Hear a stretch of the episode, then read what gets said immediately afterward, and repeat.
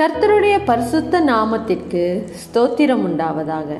இன்றைய தினம் நாம் தியானிக்க போகிற தியானமாவது மேன்மையான உபவாசம்.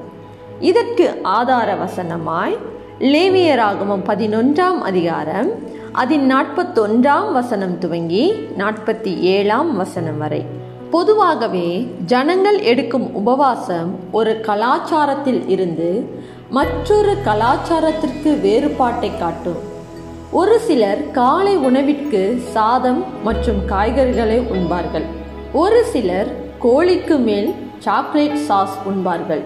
நாம் உண்ணும் உணவுகளால் நம்முடைய கலாச்சாரங்களை அடையாளம் கண்டு கொள்கிறோம் தேவன் இஸ்ரவேலை மற்ற தேசங்களில் இருந்து பிரித்தபோது அவருக்கு முன் பொரிசுத்தமான வாழ்க்கை வாழவும் வேலைகளை செய்யவும் வழிமுறைகளை ஜனங்களுக்கு கற்றுக் கொடுத்தார்.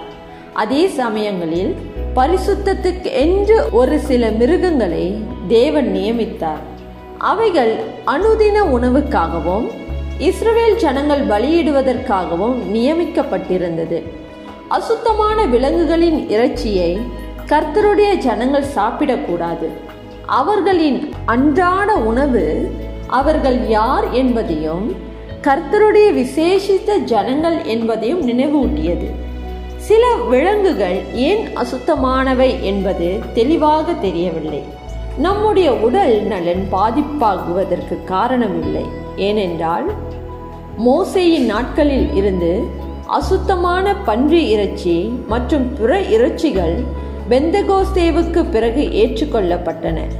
இஸ்ரவேலர்களுடைய உபவாசம் மற்ற தேசத்தார்களை விட வேறுபட்டதாய் காணப்பட்டது.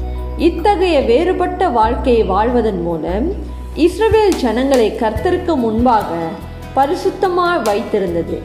குறிப்பாக அவர்களின் உபவாச முறையின் மூலம் நாம் தெரிந்து கொள்ளலாம். மனுஷனுக்கு புறம்பே இருந்து அவனுக்குள்ளே போகிறதொன்றும் அவனை தீட்டுப்படுத்த மாட்டாது. அவன் உள்ளத்திலிருந்து புறப்படுகிறவைகளே அவனை தீட்டுப்படுத்தும் என்று இயேசு கற்பித்தார். தடை செய்யப்பட்ட உணவுகளில் இருந்து விலகி இருப்பதை விட இது எளிதானது என்று நீங்கள் நினைத்தால் இயேசுவின் பட்டியலை பாருங்கள். தீய எண்ணங்கள் பாலியல் ஒழுக்கக்கேடு பேராசை வஞ்சகம் பொறாமை ஆணவம் மற்றும் பல உள்ளன. ஜெபம் செய்வோம். கர்த்தாவே உம்மை துதிக்கும்படி என் இருதயத்தை காத்துக்கொள்ளும். ஒவ்வொரு நாளும் என் வார்த்தைகளும் செயல்களும் மற்றும் நான் செய்யும் எல்லாவற்றிலும் நான் உமக்கு ஊழியம் செய்கிறேன் என்பதை மற்றவர்களுக்கு வெளிப்படுத்தும். இவை யாவையும் இயேசு கிறிஸ்துவின் நாமத்தினால் கேட்டு செவிக்கிறோம் எங்கள் ஜீவனுள்ள நல்ல தகப்பனே. ஆமேன்.